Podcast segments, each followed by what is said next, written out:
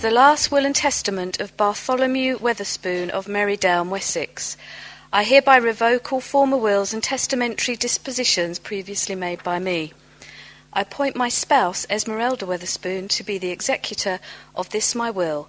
But if my said spouse predeceased me, renounces probate, probate, or is otherwise unable or willing to prove, or dies without having proved this my will, or if the foregoing appointment shall fail for any other reason, then I appoint my children, Hughie, Dewey, and Louis, to be the executors and trustees hereof in place of my said spouse.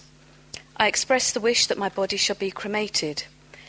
I give to my said spouse Esmeralda, if she survives me, but if she predecease me, then to such of them my said children, Hughie, Dewey, and Louis, as shall survive me, and if more than one, in equal share, all my personal chattels as defined by section 5512X of the Administration of Estates Act 1925 not otherwise effectually disposed of by this my will, or any codicil hereto, absolutely and free of inheritance tax. But this is my wish, without creating any trust binding obligation, that my said spouse Esmeralda, or my said children, Hughie, Dewey, and Louis, as the case may be, should dispose of such personal chattels in accordance with any written memorandum or memoranda left with this will or with my personal papers, etc., etc. And then I give all of my estate whatsoever and wheresoever not otherwise effectually disposed of by this will or any codicil hereto, and all the property over which I have at my death, and any general power of appointment or disposition to my said spouse Esmeralda, absolutely. On provision, she climbs a mountain each year, fasts on the third Wednesday of a month containing the letter B, wears a yellow hat on the first day of spring, and never remarries or leaves the country of her birth. But if my said spouse does not survive me, or if the gift in favour of my said spouse should lapse for any other reason, then to my trustees shall my estate pass. Inheritance. Praise be to God the, and Father of our Lord Jesus Christ, who has blessed us in the heavenly realms with every spiritual blessing in Christ. For he chose us in him before the creation of the world to be holy and blameless in his sight. In love, he predestined us to be adopted as his sons through Jesus Christ, in accordance with his pleasure and will, to the praise of his glorious grace, which he f- has freely given us in the one he loves. In him we have redemption through his blood, the forgiveness of sins in accordance with the riches of God's grace that he lavished on us with all wisdom and understanding. And he made known to us the mystery of his will according to his good pleasure, which he purposed in Christ, to be put into effect when the times will have reached their fulfillment, to bring all things in heaven and on earth together under one head, even Christ. In him we were also chosen, having been predestined according to the plan of him who works out everything in conformity with the purpose of his will, in order that we, who were the first to hope in Christ, might be for the praise of his glory. And you also were included in Christ when you heard the word of truth, the gospel of your salvation. Having believed, you were marked out in him with a seal as the promised Holy Spirit, who is a deposit guaranteeing our inheritance until the redemption of those who are God's possession, to the praise of his glory. Good morning.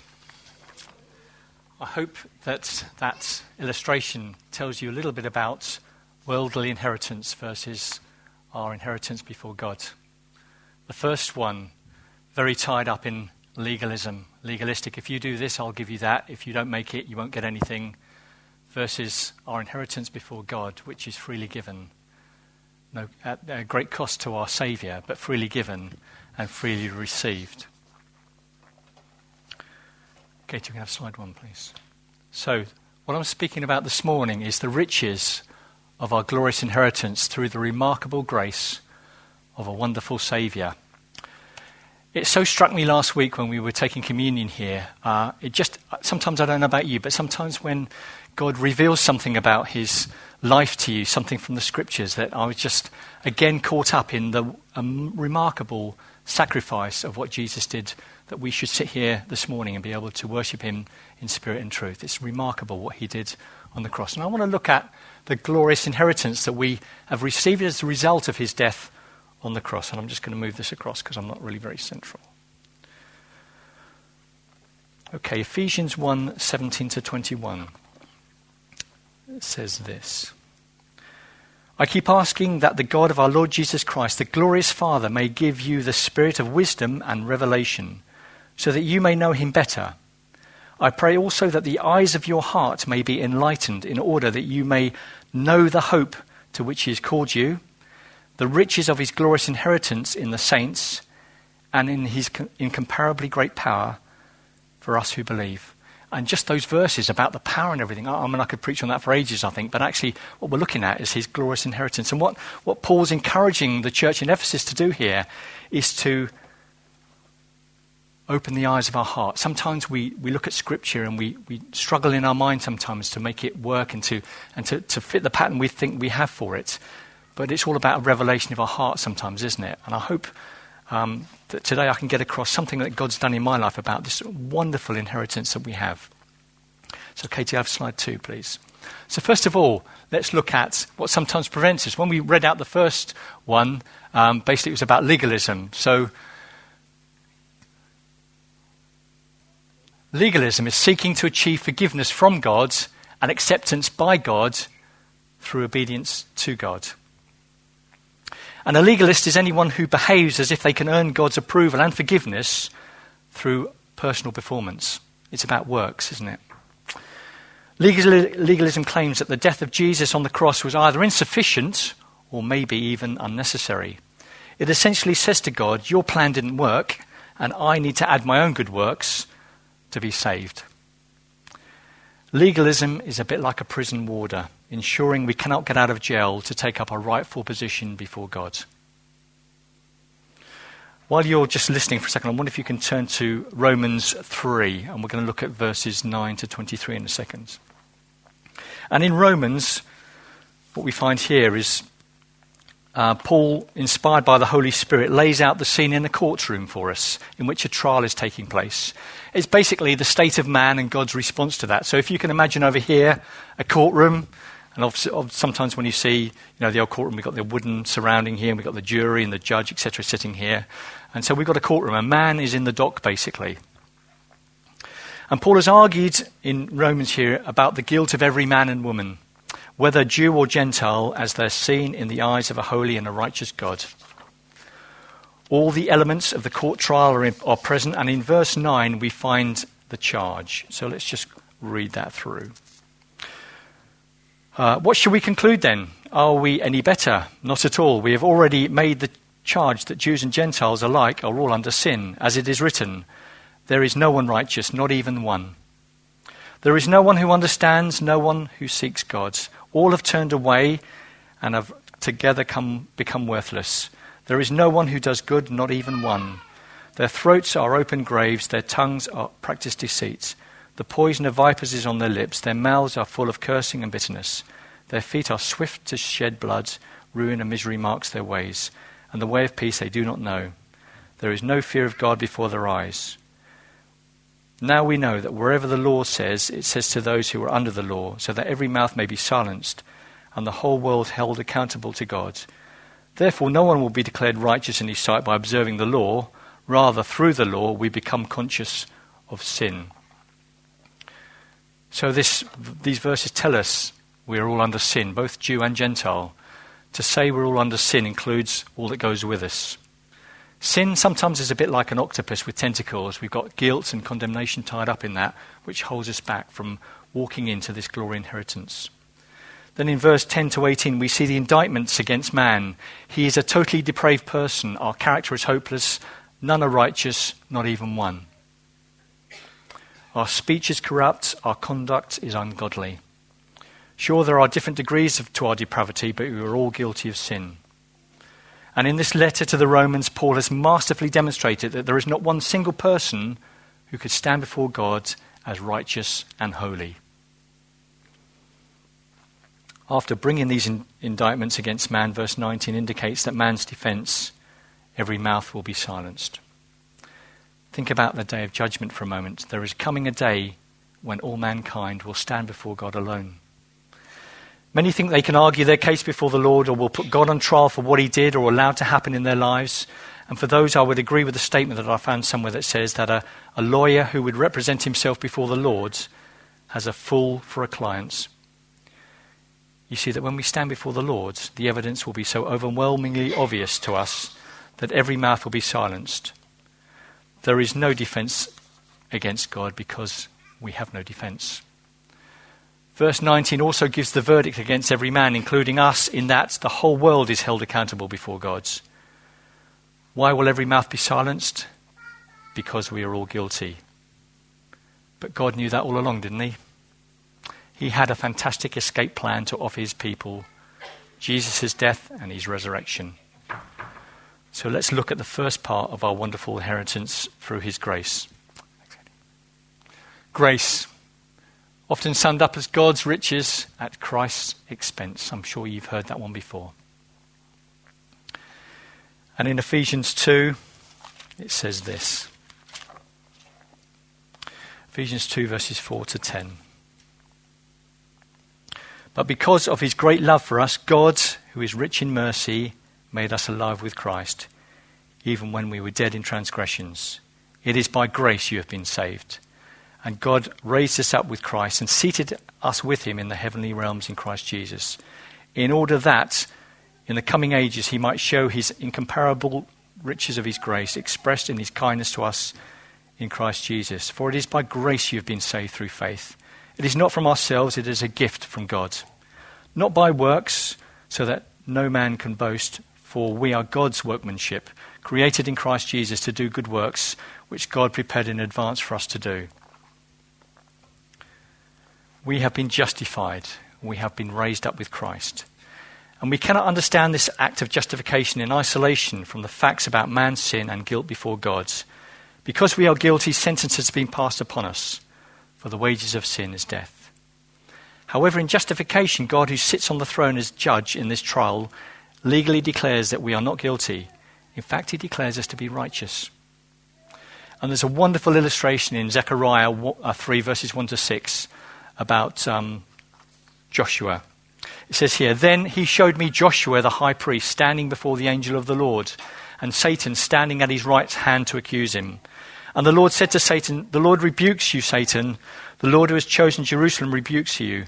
It is not this man a burning, is not this man a burning stick snatched from the fire. Now Joshua was dressed in filthy clothes as he stood before the angel.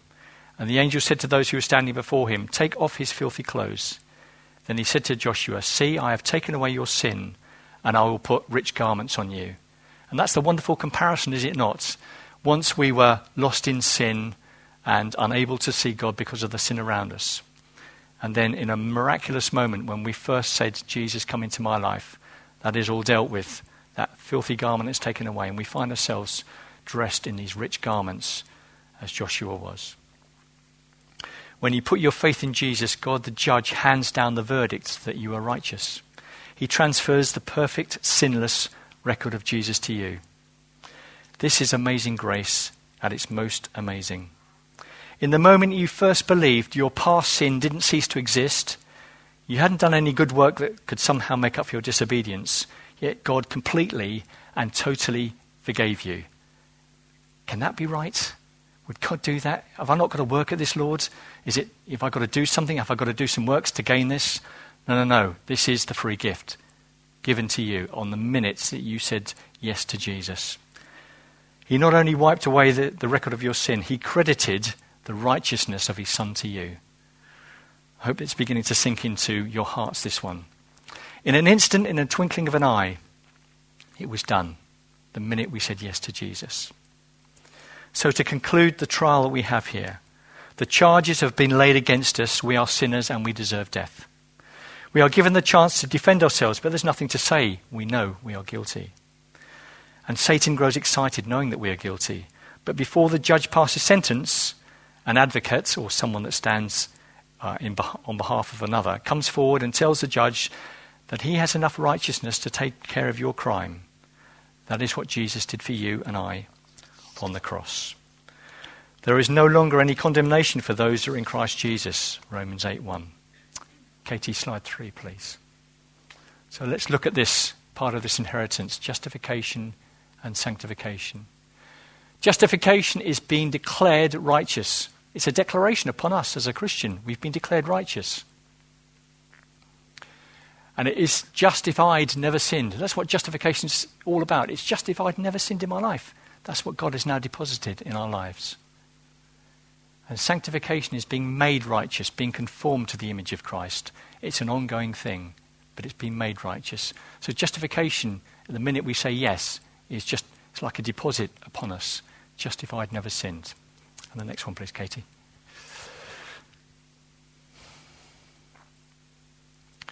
Justification is now, if you're a Christian, our position before God. Sanctification is our practice before God. We're working it out, it's ongoing through the years. Thanks, Katie. You don't practice justification, it happens once and for all upon conversion. So we don't have to work at it. God's deposited these wonderful inheritance in our lives.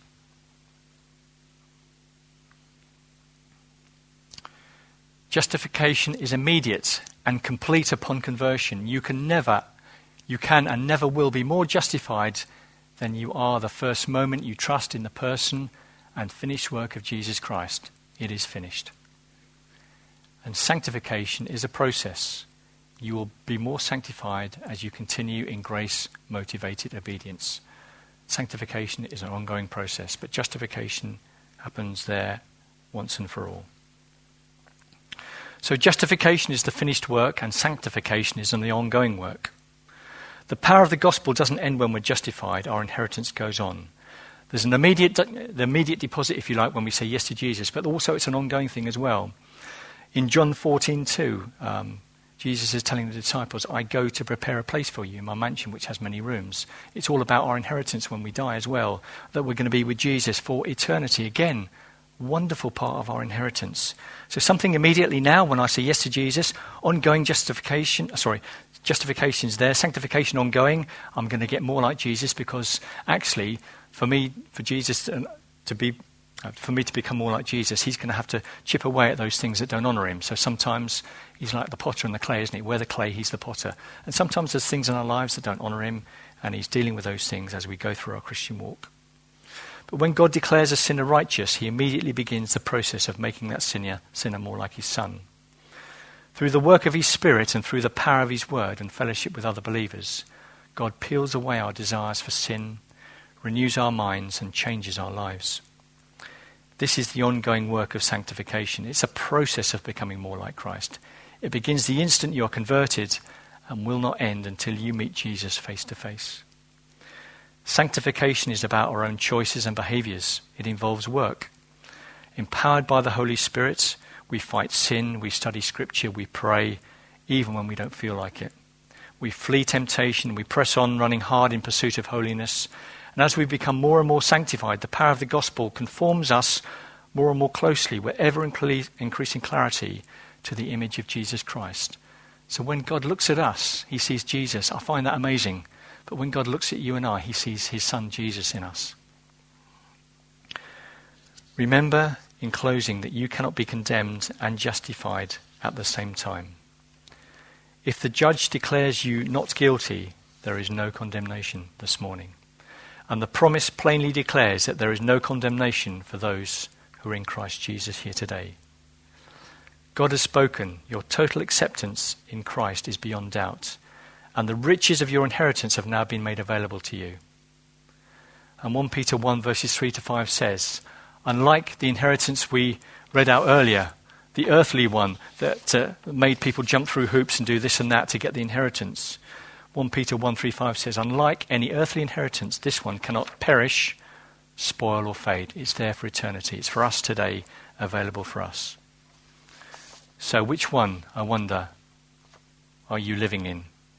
Is it the earthly one where you're working legalistically through by doing good works to try and uh, get, get more accepted by God, or do you just accept what God has put in His Word for us?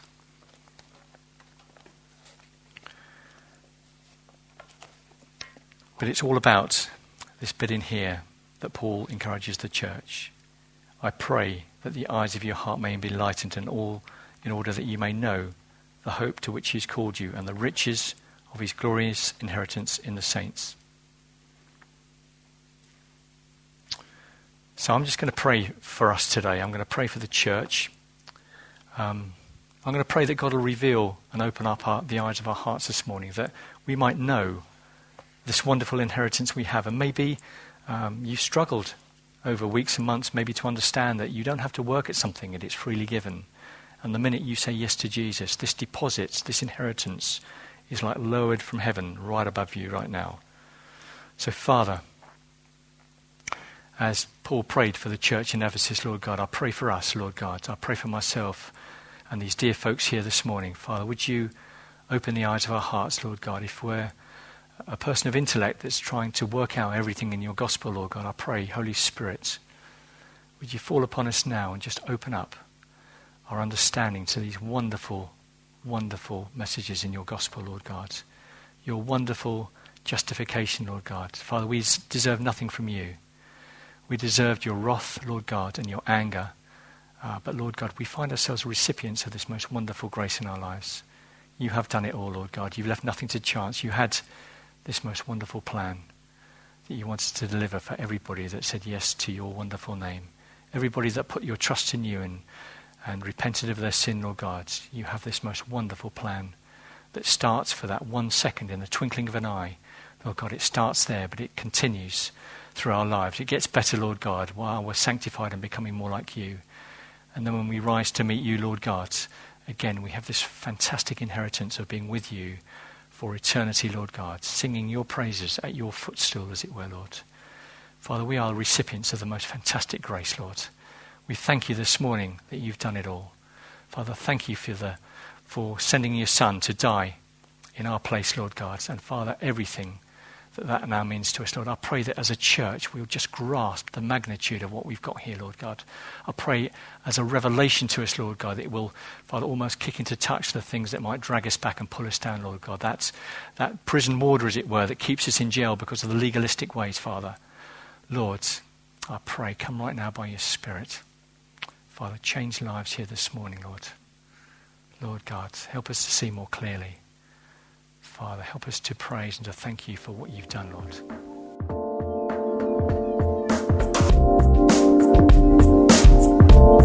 Thanks for listening to this Jubilee Church podcast. Feel free to check out our website at www.jubilee.org.uk or come along on any Sunday